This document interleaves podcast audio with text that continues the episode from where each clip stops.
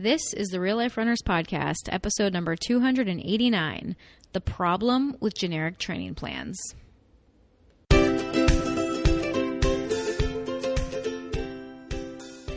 If you're looking for ways to bring more joy into your running and you want to be a physically and mentally stronger runner, you're in the right place. This is the Real Life Runners Podcast, and we're your hosts, Kevin and Angie Brown. Thanks for spending some time with us today. Now let's get running.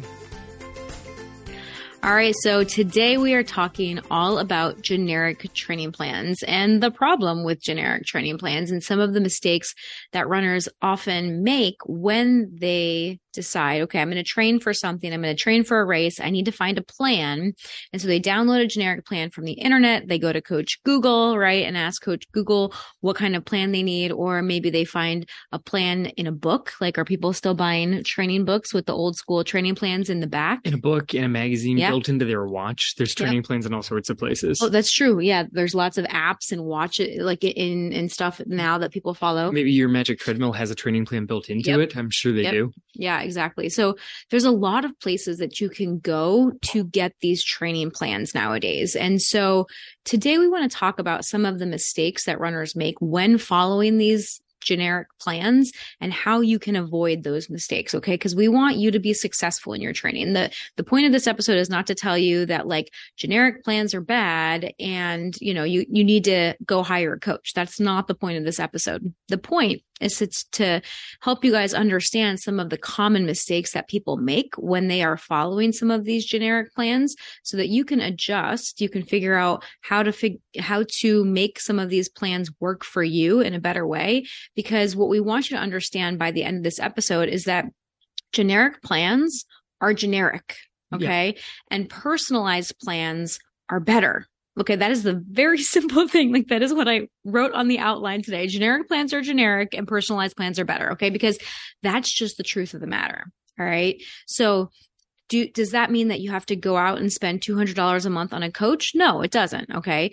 We're going to talk about things that you can do when with those generic plans to help personalize them and make them work better for you. Yeah. I, the takeaway here, I mean, it, there's got two points to it. Generic plans are generic. That's the opening. The takeaway is not generic plans are necessarily bad. Right. They're just generic. Right. So, So that can lead that- to problems. Right, because they're they try to paint with as broad of a brush a brush as possible, Mhm. or or not. They try and go remarkably specific, and maybe you luck out and that plan falls for you. But Mhm. most of the time, either it's not narrow enough for you because it tries to cover every single athlete, or it's so narrow and it it doesn't cover you as an athlete. Right, exactly. So let's jump into some of the common mistakes that we see people making when it comes to running plans. All right, so we have seventy five of these. We do not.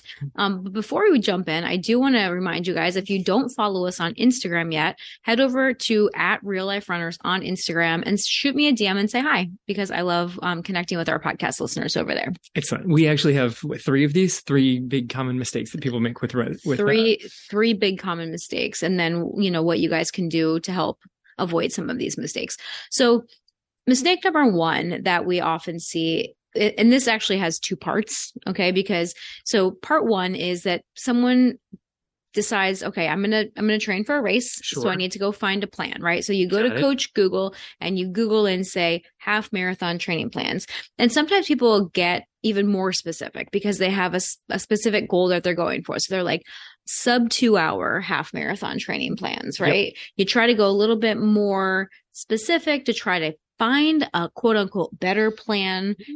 Or a plan that's going to be more likely to help you achieve your goal I mean, if you start Googling half marathon training plan, it's probably going to fill in Mhm. half marathon training plan to break two hours. Like that's going to be one of the options Mm-hmm. Yeah. it puts up because that's a big goal for a lot of people. It is, yeah, and and there's like you said, also may, maybe you're not going to Coach Google, maybe you're going to Coach Peloton or Coach Garmin. Coach Garmin's a big thing now. Yeah. There's a, like that's actually the name of the program inside the the Garmin Connect app. There is Coach Garmin or And- Garmin Coach.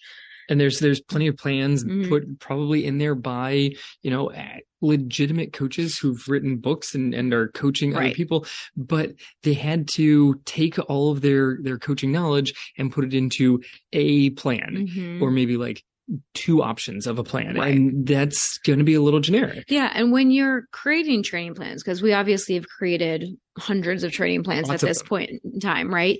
There are common themes, right? So there are definitely principles, there are guiding principles, there are best practices that you can use, but a lot of those best practices don't account for individual athlete differences. And this kind of leads to our first mistake, which is you download or you find a training plan and you follow it exactly as it's written. And what happens here is that a lot of times when people find the training plan and they follow it exactly, and then they end up not getting the results they want, then they end up blaming themselves. Right. They they take on like an extra a large amount of disappointment and they're like, I don't understand it. I followed the plan exactly as it was written and I didn't break two hours or I didn't hit my goal or I didn't get X, Y, or Z. The problem must be me. Right. They they internalize that. obviously because the the plan could not be wrong they found it on the internet where everything is absolutely perfect right Mhm. so here's the issue is as long as you you have faith in the plan and wherever you get a plan from i feel like it is important that you have some faith in that plan Absolutely. but following it to an absolute T and then saying, okay, well, I did all of the steps along the way, so I have to get the outcome suggests that the plan can guarantee things and plans cannot guarantee all of the conditions that can show up on a race, all the things that could have shown up during training. The plans are designed to, in general, try and get a lot of people towards a positive result. Right. And it probably did, did get you to a positive result, just might not have gotten you exactly, exactly where you want it Right. So a lot of times what happens, so what, what what you need to understand when it comes to these generic training plans is that all of these plans assume the same starting point for every athlete that follows the plan, right? So if you sign up for a plan or you download a plan or you put that plan into your app, it assumes you're able to run three miles. It assumes that you're able to do a 20 minute tempo run. It assumes that you're able to start with the six mile long run or whatever that starting week is, or those first couple of weeks or that first month. It assumes that your body is able to handle and tolerate that load. It also assumes that the adaptations for every athlete will be the same. Yes, which they're, they're definitely not. And then, then a third point off of this, it assumes that every athlete, not just that the adaptations will be the same, but the rate at which the athletes are adapting is going to be the same. That every athlete will take this workout and then make a, a sing, the same incremental improvement mm-hmm. and that leads to the next workout and then the same incremental improvement growth is not linear and growth from one athlete to the next definitely does not follow the same path but that's how you have to kind of design a generic plan Mhm. is it assumes okay if the athlete does like these couple of weeks that'll kind of set them up for week 3 and 4 they do those ones that'll set them up for this one it assumes sort of this kind of just general progression linear progression. uh, sometimes linear. I, I would argue that there's probably some generic plans out there that don't think that it's linear, Mhm. but they still assume that every athlete following the plan is going to be able to progress in a similar fashion, which is just not the same. Athletes are making totally different adaptations, and because they're adapting differently, they're going to adapt at totally different rates. Right. And so I think that that's, you know, one of the issues is that when you follow that plan exactly as it's written, sometimes people never tend to question it and see, like, is this actually the best plan for me? You just kind of look at it and you're like, okay, well, here's the training plan that I'm going to follow. So I'm going to go for it. And like you said, I think that there is an important aspect of actually having faith in that plan Yep. and dedicating yourself to that plan. And that's a big plus, right? Because there's a we'll lot cover of people that mistake in a, a little bit here. right because that's mistake number two but well, actually number Three. three. um but i think that you know understanding that the the big one here is assuming that every athlete's going to kind of grow and progress at the same way at the same rate and and when that doesn't happen there's a lot of disappointment that can often go along with that Right. This is the idea that a computer could create the perfect training plan for you. Mhm. because in this in this world of get a plan follow the plan exactly get the result that suggests that training is purely a math equation Mhm. these workouts will drop your 5k time by 30 seconds Yeah. this workout will take off you know 10 seconds per mile for your entire marathon like because that's the workout that that changes this exact system in your body and it doesn't. That's not how people actually adapt to all of these different things. Right. Well and it also doesn't take into account all of the other things that you've got going in your life right? That Yes. also affect the way that your body feels that also affect the way that you're able to train so if this plan has you running five or six days a week, but that in order to get all of those runs in, that means that you're going to be have you're going to have to either wake up really early in the morning or train late at night and you're not getting as much sleep and maybe you have extra stress at work.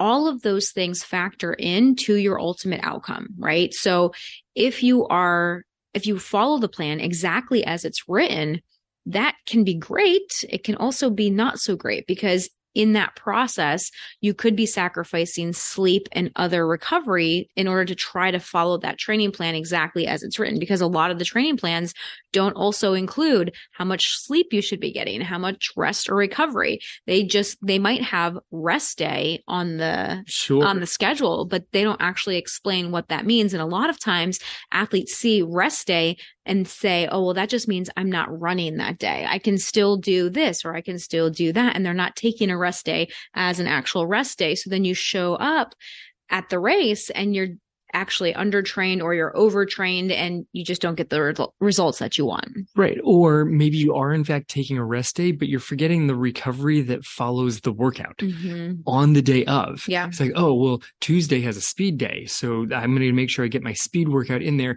but then not taking into account the nutrition and hydration and physical recovery that, that you need to follow that. Hey, even if you have two twins that are following the same exact plan, my, every time I write a, a science test, I like to use Timmy and Tommy as my, my examples.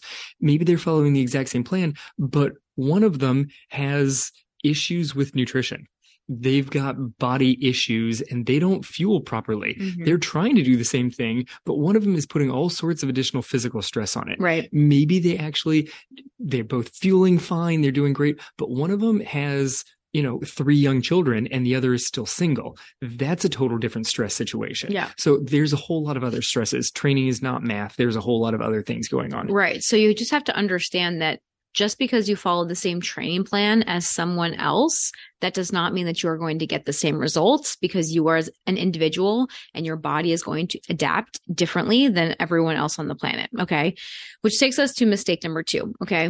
So again, you find a training plan and you are going to follow it exactly. We're still sticking with that, but you don't have the proper foundation. That's trouble. Right. And so this is going back to that idea that all generic training plans assume the same starting point. They assume that you're able to take on that training load where the plan starts.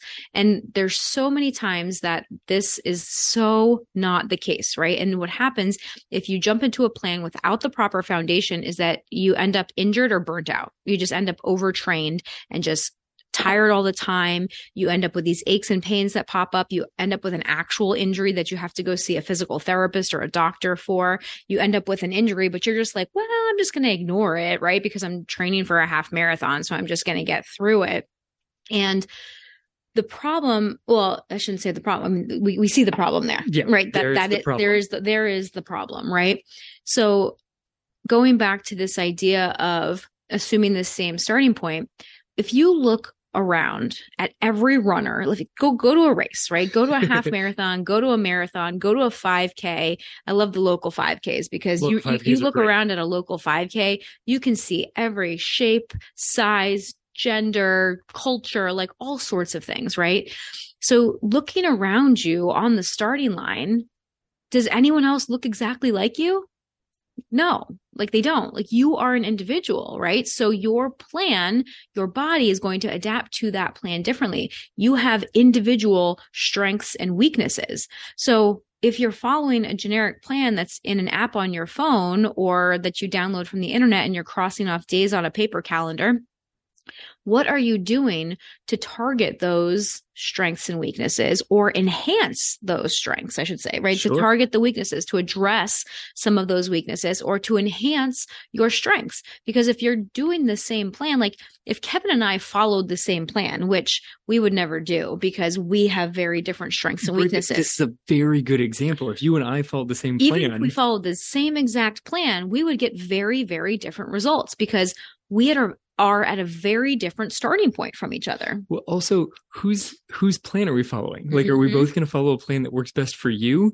And does that mean that I follow your paces? Mm-hmm. Because this is the other thing that sometimes comes with these plans is you type in your current PR and it tells you your pace. Yep. So, you know, that's great if it's actually predicting well or if you're honest with that.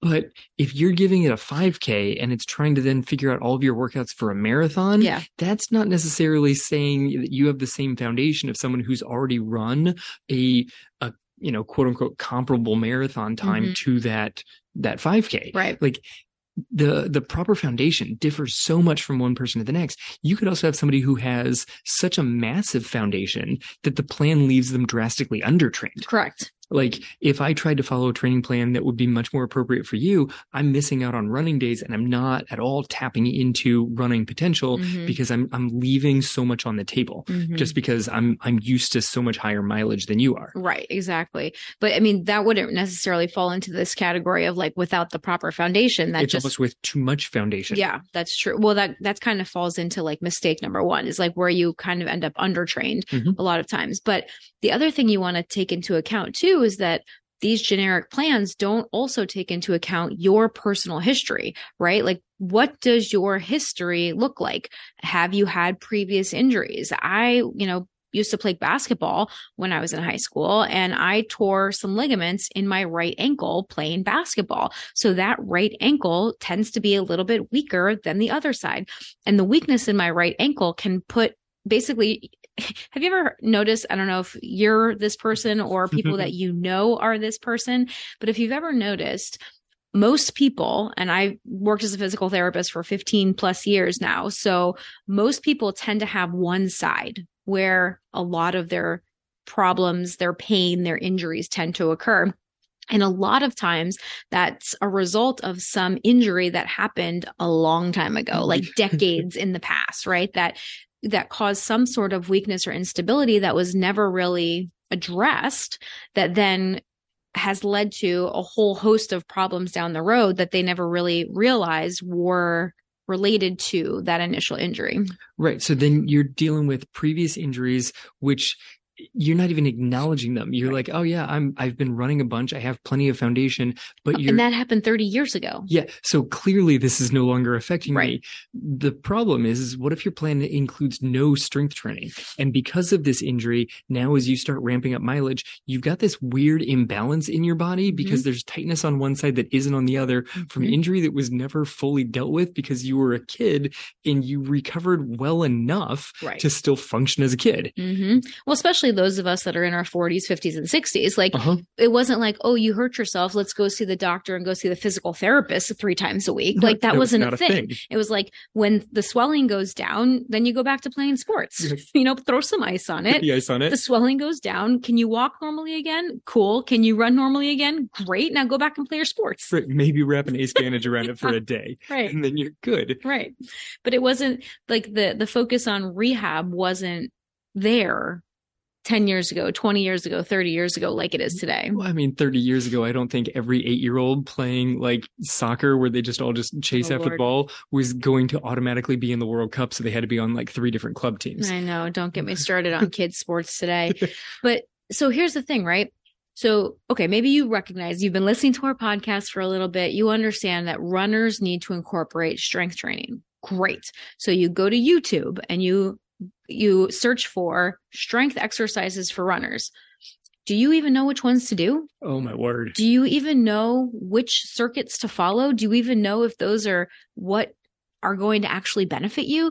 There is so much out there. And some of the information is straight crap. I will tell you that right It's now. true. Okay. Some of the the circuits and the information out there are amazing. Some of them are absolutely fantastic, right? So I'm definitely not downplaying that you can find amazing content for free on the internet. The question is, is that the best workout for you to be doing right now with where you are, with your goals, with your experience, with your individual strengths and weaknesses Mm-hmm. that are actually going to move you closer to your goal that so that you're not just wasting your time, right? Like if you just start doing, people are like, oh, I know I need to strengthen my core. So I'm just going to do some crunches and some sit ups. Perfect. Eh, like, But that's what I did in PE class in the 1980s. right. Oh, okay. Just throw in some push ups, right? Like, Jackpot. eh, right? Like, so there are specific exercises that we as runners should be prioritizing in general. And, and there are some generalizations that, that I do like to make here. Um, because I do believe that all runners can benefit from calf strengthening. All runners can benefit from single leg exercises. All runners can benefit from planks and side planks. Okay. Like there are just certain exercises that are very good for all runners in general. But then there are other exercises, again, based on your specific individual strengths and weaknesses, that would greatly benefit you to include in your plan and in your weekly routine. But part of this, I mean, and this is why it goes under the make sure you're following a plan with proper foundation, Yeah. is two different people with very different strength training histories would have different benefits from different workouts. Yes. There's one person who has experience in the gym, and you say, Hey, I need you to go do squats and Mhm. lunges. And they're like, Oh, sure. And they can put a bar over their back and do a proper back squat Mhm. without hurting themselves. right Uh, You because they that- have experience. you say that to somebody else, they go into the gym and they break themselves. Mhm. Like that is, they need to be doing body weight exercises, maybe advance to some bands. There's ways to to adjust all of these things Mhm. so that they're not suddenly throwing this huge load. Oh, but I checked the internet and they said for training for certain things, I should, as a as a distance runner, if I have enough time before my race, I really want high weights. Mhm. Not if you Runners should lift heavy, Yes, which is true. totally true. But not if you can't actually perform the move functionally. Like if you're doing the movement inappropriately and then throwing a huge load on top of it, you're just setting yourself up to be broken. Yeah. And I, I saw a great video from a physical therapist. I think he was a physical therapist the other day on social media again. And he was talking about, um, like he was critic critiquing. I don't want to say criticizing, Critiquing. critiquing another video that apparently a bunch of people have sent him to critique. Like, Sure. and, and like, what's your opinion on this? Right. And the whole idea was so much of what we do as fitness professionals and as physical therapists and coaches is modulate the load that is placed on the athlete, Mhm. right? Because it's true. If you run more, in most cases, that will benefit you. If you lift heavier weights, in most cases, that will benefit you. But if your body is not ready to accept the mileage, if your body's not ready to accept the strength load, that can lead to injury and pain and dysfunction, mm-hmm. right? So it's about giving you the load that you're able to accept right now and then a little bit more, a little bit more, Yep. right? Because by giving you a little bit more, your body makes the adaptations and rises to the occasion, right? Mm-hmm. Like, but if you give it a lot more, that's just a weight that's too big or a load that's too big for your body to handle. Right. So when you talk proper foundation, this is a lot more than just how many miles you're currently running per week. Yeah. Like there's a whole history of foundation. You, you went back all the way to possible injury in childhood, your most recent history with strength training. There's all sorts Mhm. of options here. So say you have three athletes here and you're like, all right, let's get a half marathon training for, plan for them. Yep. And you got one person who, you know, two three times a week and every weekend is out there they're maybe they're basketball player they're they're doing like volleyball but they're like in their 30s Mhm. 40s but they're they're doing ball sports all the time Mhm. you got a post collegiate runner they ran through high school and college and now they're looking to do something on their own and you've got a brand new runner who's looking to lose weight but all of them also run about 20 miles per week Yeah.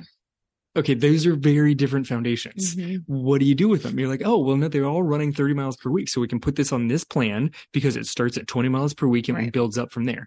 But one of them has fast twitch muscles. One of them had all of the base built from college running, and one of them is just getting into it. Those are very, very different foundations. Absolutely. Like I, I also like to think of it in, in cooking. Like if I were to make an omelet, hmm my omelet is not going to be as good as like Gordon Ramsay's omelet or Giada's omelet. they are professional chefs. Mhm. An omelet is a pretty basic thing to make, right? Like I can make a pretty good omelet.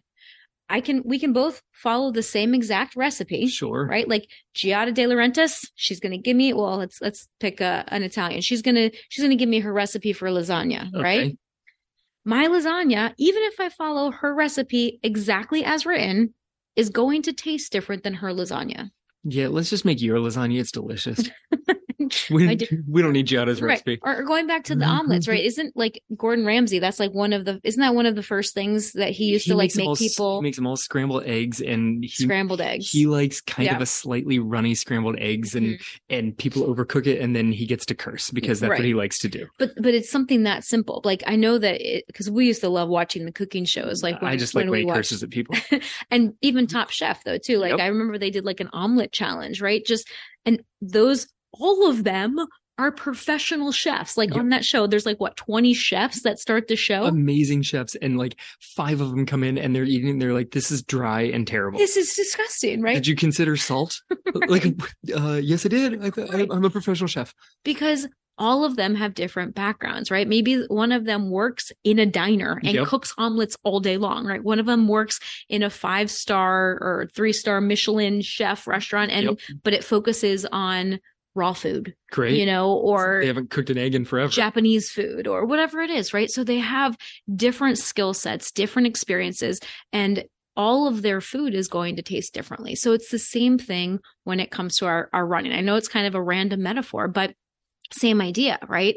The foundation, the experiences, the history, all of it's different. So just because you're following the same plan as your friend does not mean that you're going to get the same results. It doesn't mean that that plan's even the right thing for each of you to be doing. Yeah, I mean that was kind of my point is because of how different those foundations are, Yeah. they should not even be on the same plane, even though it looks like they're essentially the same runner. Mhm. If you just looked at running history, oh, for the last three weeks they've all been running 20 miles per week. Mhm. Great, put them on the same plan, but they have such different histories that it's not even close. Well, and that's what a lot of these generic plans assume, right? So there's the generic plan that just is like, here's your half marathon plan. It doesn't even give you any sort of context. And then there are the more specific types of plans that are like, okay, this is a beginner plan. So this is for your first half marathon, or this is an intermediate plan. I love the intermediates, right? The intermediate plan, like you, you're able to run 20 miles per week currently and a long run of six miles on the weekend. You're like, oh, sweet, that's me. I can do that. Right.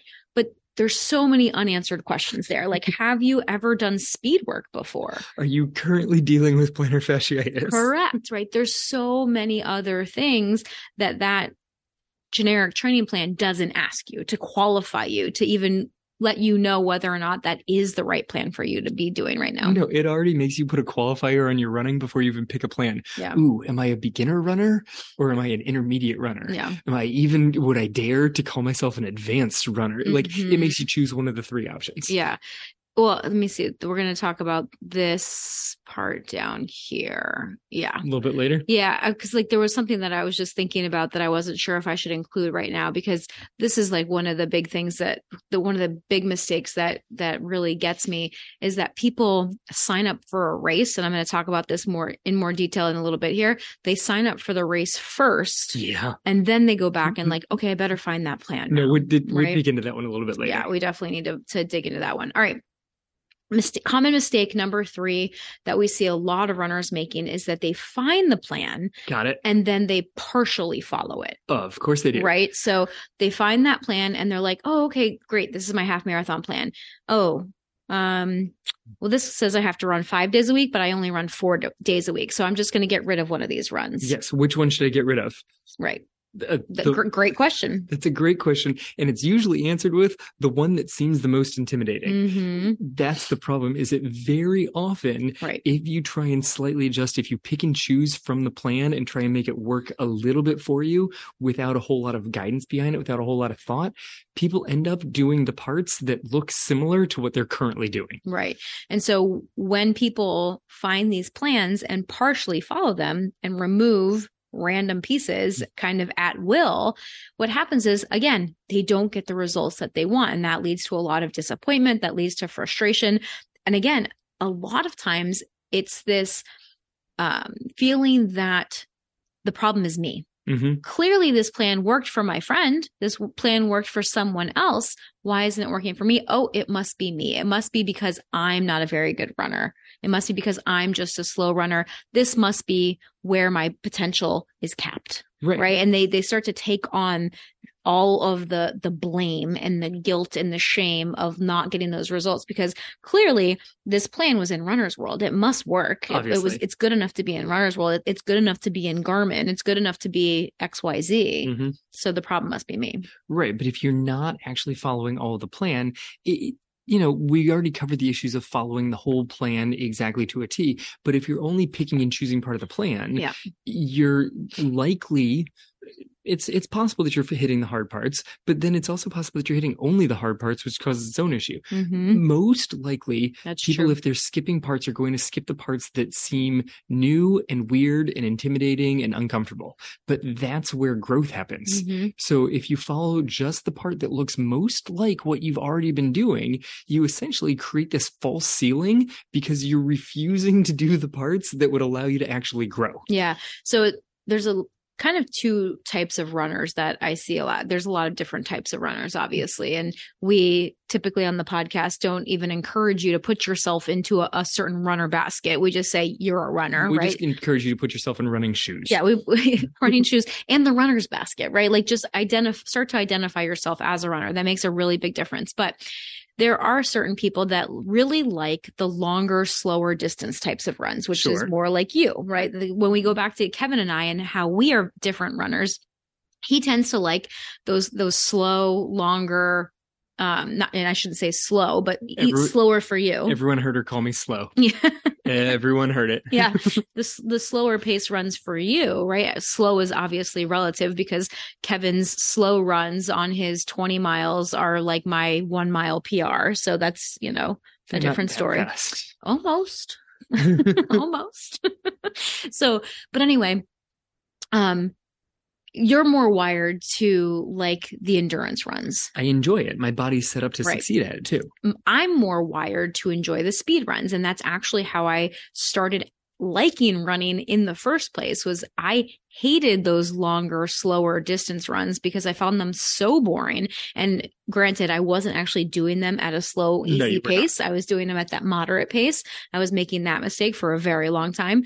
But what Kevin taught me how to do that actually made running fun were interval workouts where I could go faster and then slower and then faster and then slower. And that constant change of pace made running so much more fun to me. So I tend to default to those speed workouts. Even though they're hard, they're more fun. So I enjoy them more, which means that for a portion of time before, you know, we developed our whole method and coaching and all this, all these things that we now know, I would run a lot of speed work and avoid my easy, slower distance runs. Yes, you would. Mhm. But here's the thing, like that's the part of running that you like. You like that constant variety. There's plenty of people who like constant variety. You can have all sorts of different runs Right. where there's constant change of pace in all of it. That overall the run is still an easy run. That overall the run becomes a moderate effort. That it's Mhm. working on your higher end speed. You just change the intensity of the intervals. You change the time of the intervals. You change the recovery. You could change pace and do quote unquote intervals every single day that you go out to run. Right. But my point was that because I like the speed workouts more, You default and avoid the distance. I, d- well, not necessarily the distance because I knew I had to do the longer runs, right? Yep. But the easy days, I was like, oh, I'll just make, I'll just do a couple more speed workouts this week. Yes. right? And that ends up leading to some overtraining. And it also led me to not develop as much of a, a cardio base, Mhm. right? Like we always talk about the importance of easy runs and L2 training here on the podcast. I didn't, I wasn't developing that because I wasn't doing those types of runs. And since you were pretty much focused on a 5K, you're like, well, I'm I'm trying to work at this faster thing, so I really want to make sure I'm, that I'm getting good speed. The problem is that a 5K is not actually that short of a distance. No. like a 5K. I'm gonna forget the number on this ex- exactly here, but I want to say that a 5K is something like 90% aerobic, maybe 95% aerobic.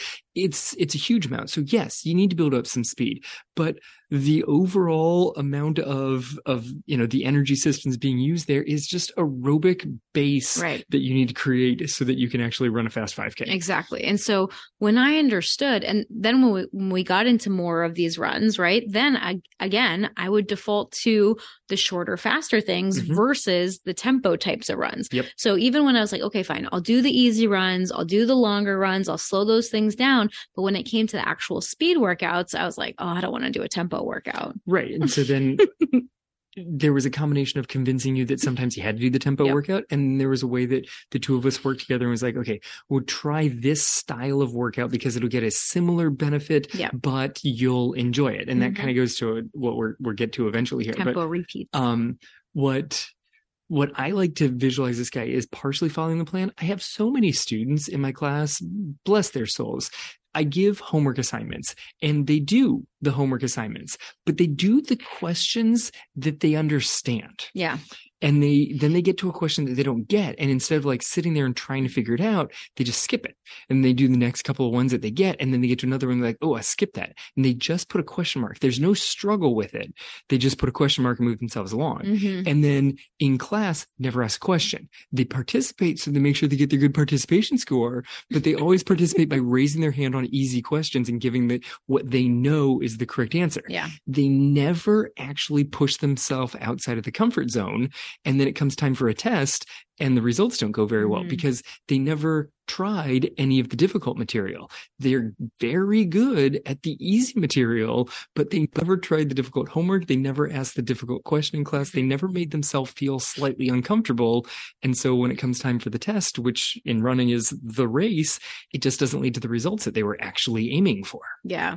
Yeah. And I think that, um, it's a, it's a great metaphor. But one thing that I was also thinking about too, when it comes to partially following the plan, Mhm. I think that this is a, definitely a common thing, right? Where people just kind of pick and choose. Of course. I think the other thing that um, people that fall into making this mistake as well is that they don't understand the plan, right? They download the plan and the plan says, okay, you know, you should be doing a tempo run today. And they're like, what the heck's a tempo run? They don't Yeah. know what that, that is. And so they go to Coach Google and they Google tempo run. Good luck trying to figure that out There- right? Like there are so many different definitions of what a tempo run actually is. There are different coaches that have different definitions. I mean, There's I not listened to two one coaching accepted one. Yeah. There, there's a husband wife and there are two other coaches on this other podcast those four people have three different definitions of what a tempo run is Yeah. and the husband wife only kind of sort of agree like Right. and i mean that's four respected coaches Mhm. and it's still debatable of what the answer is Right. So then if you say, okay, well, a tempo run means Mhm. that this is a pace that you'll be able to hold for about an hour. But what if you start a plan and you're not able to run for an hour yet? yep You have no idea what the heck that means. Okay. Well, it means that it's like at kind of a 10K effort level. Well, I've never run a 10K i've been running for a month Right. what does that mean? Or I've run 10K, but I've never raced a 10K, right? Yep. Running a 10K and racing a 10K are two very different things, right? Trying to actually push yourself to a level where you're really trying to to run a 10k as fast as you're able to versus just going out and running a casual 10k sure two different things, right? Um, okay, well, what about training by effort, right? Well, we're asking you to go out on, at like a level five or six out of 10. Well, what the heck does that mean? You know, what does that feel like in my body, right?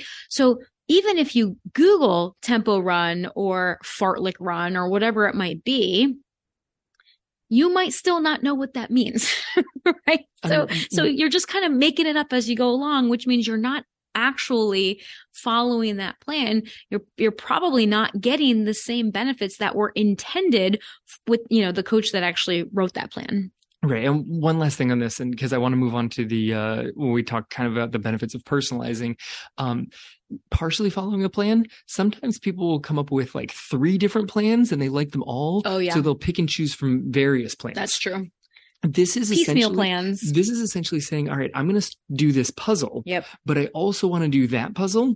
So we're just going to mix the pieces together hmm mixing two 500 piece puzzles together does not make a thousand piece puzzle. It just makes a pile of pieces. right Like, and also, and you're going to find some pieces that go together right like you might Sure. be able to put some sections together but overall you're never going to be able to put all thousand pieces into one complete Right. like, masterpiece. how come that castle is coming out of the top of the cat's head? I have no idea. so But weird. I threw the picture away because I don't understand the point of the plan in the first place. Yeah. But I like this workout and I like that workout. So I'm going to Mhm. put those in my week. That's often what happens with the multiple plans. Right. Or another thing that it, that we didn't put down either here is that life gets in the way, Yeah. right? Like you guys are listening to a podcast called Real Life Runners. Sometimes life gets in the way and you have to modify the plan. You're not able to do the plan exactly as it's written. Maybe you're going on vacation. Maybe your kid gets sick. Maybe you have you're taking care of an aging parent and they require more from you because of something that's going on specifically at that time that was completely unexpected, right? Like there are so many real life scenarios that come up. And if you are trying to strictly follow a plan, it's not going to work out a lot of the times, right? And Right. so you end up partially following that plan. You end up missing days, and then you're like, okay, well, now what do I do? And so people will try to make up those days or move those days around and try to like make sure that they get in all the things. And it actually leads to overtraining. It can lead to that burnout and to that injury because they're not adjusting the plan in the best way possible for them, for their body, for what's going on in their life right now, because all of that matters. It matters. Whatever's happening in your real life is going to affect your training level, and your training is going to affect how you show up in the rest of your life, which takes us to our last point here, which is a personalized plan is the most effective and enjoyable way for you to achieve your goals. Okay. Personalized plans are better than generic plans. They just are. Yep. Right. And so you have to understand, okay, can I use a generic plan? Can I, can I take that and personalize it to work for me? Yes. Because a lot of generic plans, they have a basis, right? They're they're created by someone that knows what they're doing most likely. Or Right. at, at this point, they might be created by AI. Who knows? Who knows, right? But most likely they're they're created with some sort of structure, using some principles, using some sort of coaching philosophy. right. And right. there's, there's several They're rooted in something good. there are several good intelligent coaching philosophies Yes. and whoever put the plan together probably is following one of them maybe they blended a couple of them to their own coaching philosophy Mhm. but there's some reasoning to it it's just a matter of how does that thing then become personalized and effective for you Mm. making sure that, that plan fits to you so Right. we've covered some some mistakes that show up here um you know whether you're strictly following the plan following the plan without the right foundation following bits and pieces of the plan one of the big issues even with a personalized plan is failure to adjust along the way Yeah. um not properly acknowledging your starting point that's the second one of making sure that you have the appropriate foundation for the plan and one of angie's favorites giving yourself far far too strict of a timeline Yeah. for your plan which i think is what you wanted to talk about Yeah, that's what I wanted to talk about earlier. When people decide, okay, well, I'm going to choose my goal and I'm going to set a date for that goal. Mhm. And then I'm just going to figure out how I'm going to make that happen, right? Instead of saying, okay, this is where I am. That's where I want to be. How long should it realistically take me to get there? Instead, people are like, okay, you know what? I'm going to run a marathon because I've decided that I want to start running this year or I need to get back into my running. yep And so I need a race on the calendar to stay consistent, to make sure that I stay motivated. So, all right, let's see. It's January. So I should probably do one earlier in the year, especially because I live in Florida and the weather's really nicer. it gets really hot in the summertime. So even though I probably should take about six months to train, no I can probably do it in two because there's a February race that I hear is really nice and it runs along the beach. And a lot of my friends are doing that. Yep. And I could probably build up that. So I'm going to go ahead and register it. And then they go back and they're like, okay, now I'm going to find a half marathon training plan. Let's go to Coach Google. Let's go to Coach Garmin. Okay, good. A 12 week plan. Ooh, huh. It's only, I only have 10 weeks. Mm, because we'll just chop the first two so we're off just going to chop. we're going to start at week three Or we start start at week one and just decide you're not going to do the last two weeks. Okay, Either, so you're missing way. your long distance run at the end of it Right. So either way, this strict timeline, when you have that race and you're like, this has to be the race that I'm going to run, and there's not a long enough timeline here, that can cause so many problems. That can cause injury, that can cause again frustration over results it can cause you to start training and then just get so burnt out by it because you're not you don't have the proper foundation. You're not giving yourself a, a, good enough timeline. There's so many different things. And like Kevin said, that failure to adjust along the way, that failure to take real life into consideration and not acknowledging the starting point and everything else that's going into it. Right. Which leads to kind of the big picture on a personalized plan is it needs to be designed with your goals and priorities, mm-hmm. both in running and in your life. Yep if you just pick out a plan and you're like, oh, this plan is going to be perfect for me to hit my running goal, and it completely ignores any other life goals that you have, it's not a good plan. If you have a plan that's like, this is how I'm going to be super successful in my life, and it ignores running, that's great plan for life, but how are you going to get to your running goal? You need something that actually incorporates both of them, that you have clear goals and priorities of what goes over one thing.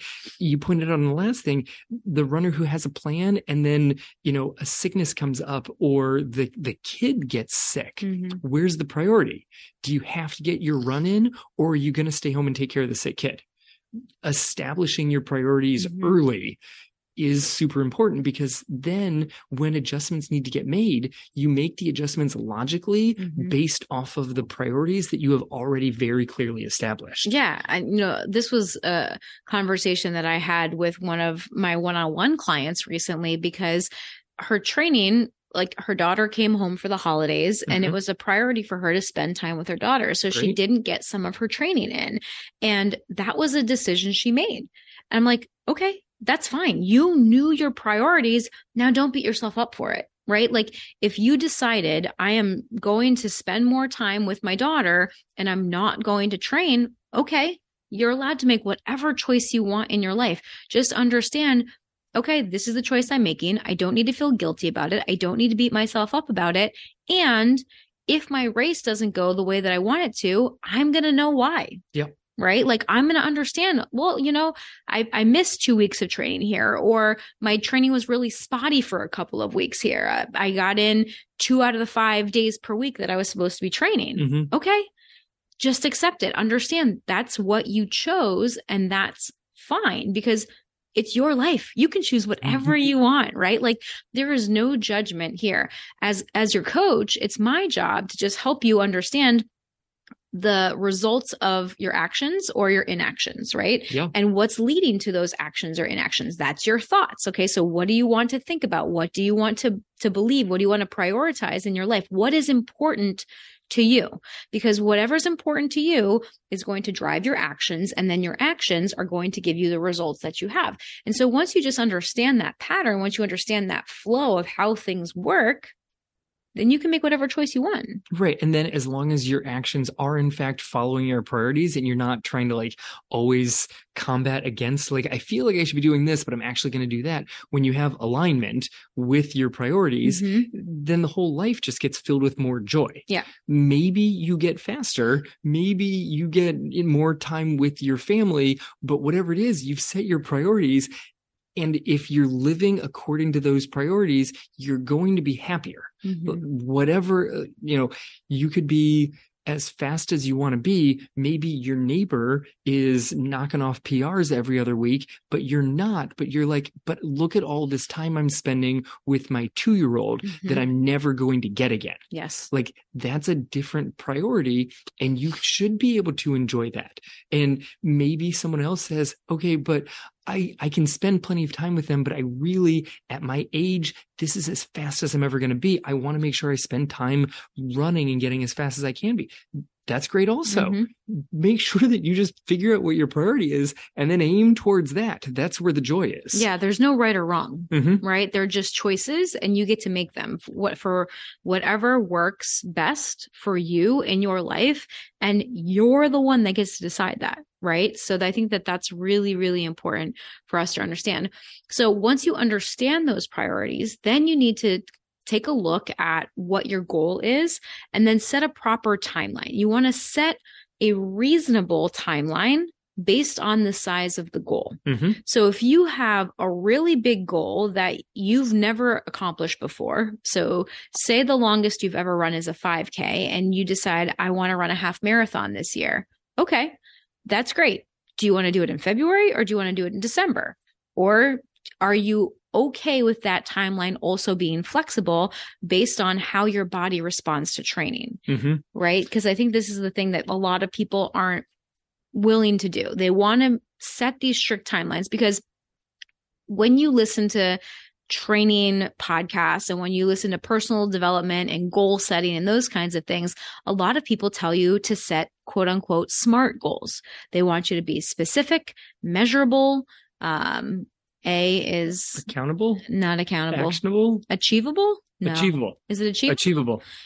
um, R Mm. is well, I I like to say relevant. Results driven. Some people, so, so, so people actually change the the SMART acronym. I've I've heard so many talks on smart, and Yeah. that's why I can't remember them all because they're all different. They're all They're all different. related. They're all similar, right? Like the, they're all it's it's specific, measurable, like action, actionable. I think is one of one of them. Re- um, relevant or results driven or realistic. That's Yep. another one that I've seen. Yep. Um, and the T is time based, time oriented, something to I that think that's what you were trying to get to. Was the T is It time oriented? Right. It was the T. So they tell you you got you have to set a timeline for your goals. And that's fine, but timelines need to you, you you need to understand that timelines can change. Timelines can be flexible again based on the size of your goal, based on how far away or close to that goal you are, based on if that is an outcome goal or a process goal. Are we looking at the actual result that you want to achieve? Is that the goal? Or are we looking at the actions that you're going to commit to in order to get you to that goal? Because there are different ways to set goals that are more effective for you to actually get to the place where you want to go. Right. I mean, if you're setting process oriented goals, those are very specific and the, the time is, is, you know, every day, every other day. It's Every whatever, week. it's whatever that process is that you've created. Right. It's, it's going to be very quickly noticing whether you've hit the goal or not. And that's when SMART goals are very helpful. Sure. But if you have a massive goal, you want to run a marathon and you've literally never run before, you want a blurry timeline on that. Like, it'd be great if I could do it within the next 12 months. But if it doesn't work out, maybe it's going to take me another six months or 12 months beyond that. Right. It's got a blurry timeline, but you know it's going to be a little while. You don't want it like, I'd like to run a marathon eventually. You want a timeline out there so that you do start trying to make progress So that you start taking actions. so that you start taking actions but that timeline should be a little bit blurry out there you know I've got I've got huge goals out there, but one of my goals involves getting into a race that has a lottery. So there's a blurriness to that timeline because I don't have control over the results of that Mhm. lottery. If I did, we would have hit the mega millions last night. Um, but I don't have control over lotteries. So, you know, depending on what that goal is, you want either more specific and then a very specific plan if it's kind of a short term goal or a very process oriented goal. But if it's a really big goal, it's going to take you a while, realize that that timeline might need to stretch a little bit. Maybe things are going super smooth and that timeline can compress a little bit, but it needs to be an adjustable timeline. Right. So make sure you set the goal, make sure you set a reasonable timeline, but be willing to adjust it.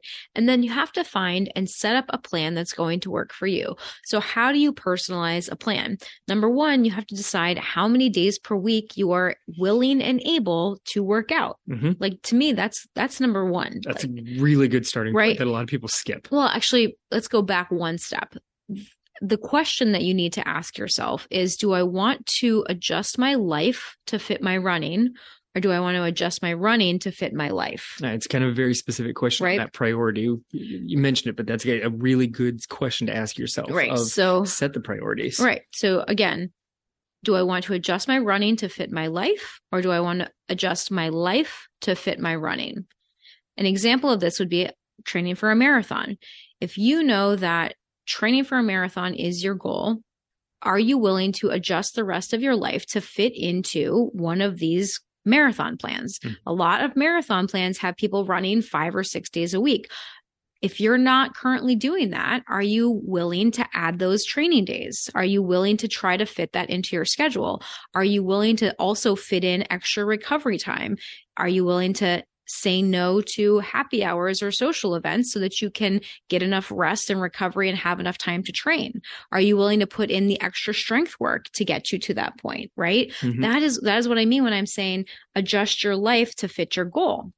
Right. There is a whole lot of like social events that Yeah. might not really work with you mm-hmm. if you're really aiming for something super huge that not just like I'd like to complete a marathon, but if you're really shooting for like the best you could possibly do in a marathon. A BQ, right? That's a big goal for it's a lot of people. Big goal for a lot right like when, when i say a bq s- some of you i know we've gotten questions like before like on instagram what are you guys talking about with bq bq means boston qualifier which means like for to in, order to get into the boston marathon you have to apply and you have to have a qualifying time that you've already run in another race or you can get in via charity right? So there are mul- multiple ways to get into the boston marathon but a lot of runners want to run a BQ, a Boston qualifying time in another marathon so that they can qualify for Boston because that is a badge of honor that a lot of runners like to wear, like to want to achieve. we have a lot of UK listeners. It's like best of age to get into the London Best of age for London. Yeah. but there's best of age and you also have to be from the UK. Yeah. Which means it doesn't matter how fast I run. I, I can't Right. I can't fast myself into that race. Yeah. So are you willing to adjust the rest of your life to fit that goal? Or are you do you would you rather adjust your running to fit into the rest of your life? Like, okay, right now my life is really busy. I've got three kids, they've got sports practices, I've got a full-time job, I've got X, Y, and Z. I know that I can only train four days a week. Mhm. I know that I can only train maybe five days a week. Then you have to ask yourself, is now the best time for me to train for a marathon? Right? If I can't follow the plan that I that I need to follow to best prepare me for that race, is that the best goal for me? Am I willing to adjust my running in to fit into my life or do I need to adjust like do I need to adjust my running goal so that I can better fit the training into my lifestyle, right? Right. You said a pretty stressful life there. Yeah. That doesn't mean that you can't run a marathon. It just means Right. that you might not be able to chase the fastest marathon that you're capable of. Right. Or it also means that you need a, a plan, again, that's going to be personalized for you so that, okay, I know that this is really important to me and I do want to do this right now, but I know I only have four days a week, 5 Mhm. days a week to train, right? I know that I am willing to give up social events. Like I'm not willing to to compromise some of the stuff with my kids, but I'm willing to give up on some of this other things. But I still these are the days that I have to work with. Okay, how can you create a plan within those time frames and time limits that is going to prepare you the best? Will it be the most ideal plan for any runner ever to run a marathon? You can't say that, right? Because again, that's going back to our whole generic plan idea but will that be the best plan for you, for your body, in your life right now with the lifestyle that you want to maintain in order to get you the best results possible for the goal that you want to achieve? Right. And I mean, it, it, there's so many things that go into that because then you have to go into your own running history Right. and your own history of injury. And you're like, okay, well, if I'm only going four days a week, do I, do I do speed a lot? Do you have a large history of speed? Because some people do. Some uh, like, are you, mm-hmm. do you have a history of injury? Because then maybe you're going to do a whole lot of low intensity stuff, focus on a little bit of strength to make sure that you avoid injury as best as possible. right. Like there are so many different ways to do this. Are, are you a swimmer? Right. Sure. Maybe do you you have massive cardio. Yeah, like do you want to incorporate swimming and cross training, Mhm. right? Like can you add that in? Like there's so many other ways. Do you love swimming, right? Do you want to incorporate I really want to train for a marathon, but I don't want to give up my swimming. Yeah. right? Like there's a lot of other things. How can you personalize that plan to make it work best for you and also make you enjoy the heck out of it? Yes. Right? Ultimately, joy is Yeah. kind of the, Like, the goal here. If you go, if you find a running coach that's like, oh no, you have to run five days a week. And you, like, so if that means you have to skip swimming, you have to skip swimming for during this training cycle, but you love swimming, find a coach or find a training plan that helps you incorporate swimming Mhm. into your plan because that is a source of joy for you. Maybe you love running with your running group and you know that they all run slower than you do, but you really love running with them. Figure out a way to make that work. Maybe you do some runs solo so that you can hit some of those higher speeds that maybe they can't hit, but then you do your longer, slower runs with them or vice versa. Maybe they're too fast for you. Yep, that happens a lot. Right? Maybe you love running with your friends, but they're really faster than you. And you notice that when you run with them, you're pushing yourself to more of like an L5, L6 effort level when you should be down at an L2. Okay. Then do your speed workouts with them and keep your slow easy days by yourself or find friends that are more around that pace that you want to keep for your L2 runs. Yeah, 100%. Yeah. Like you've got to make sure that that it works for you so that you have the most fun with the plan. Yeah. If you find a coach who says, "Look, it doesn't matter if it's fun or not. This is the plan that's going to get you the results." You have not actually found a coach. Like I don't think you found a coach period. You just found some jerk who has a lot of confidence in themselves like as though they in fact did make a magic generic plan. They There's no such thing. they don't have a magic plan. No. That plan is not going to work for you, No. even if it, it somehow was designed perfectly for you. If you look at the plan, you're like, that looks awful, then you're not going to enjoy the process. Mhm. And that, therefore, you're not going to get the best results out of it. yeah. Like part of you has to actually enjoy the experience along the way Mhm. in order to reap all of the benefits. Yeah. You know, and we've had so many clients in the academy that have had these types of issues. Like, I want to train for this race. Okay, great. Here's the plan. Well, but on Sundays, I always go out for like a three hour hike with my husband, and I really love that. Okay, how can we incorporate that? Right. Like, let's figure this out. and, that's how Kevin and I like to look at coaching. It's like, here are the constraints that we're working with. How can we create the best plan for that person, help to help them to be the most successful, right? It might not be the quote unquote ideal plan that we would have created, but it is the ideal plan for them. And that's what matters. That's, that's what it's all about. It's learning how to personalize a plan and how to adjust a plan in a way that works for you.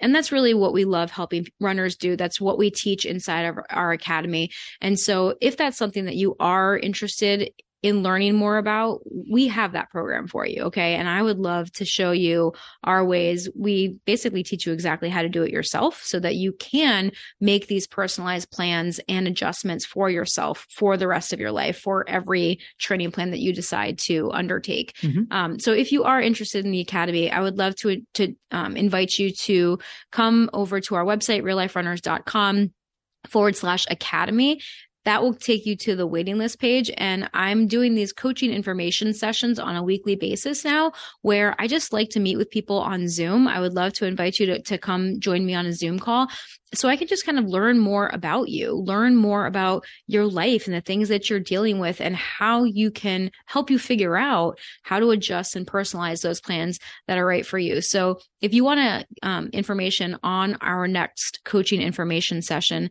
just sign up over there for the waitlist over at realliferunners.com forward slash academy. Get your email on that wait list and you'll be emailed um, when the next coaching information session is happening.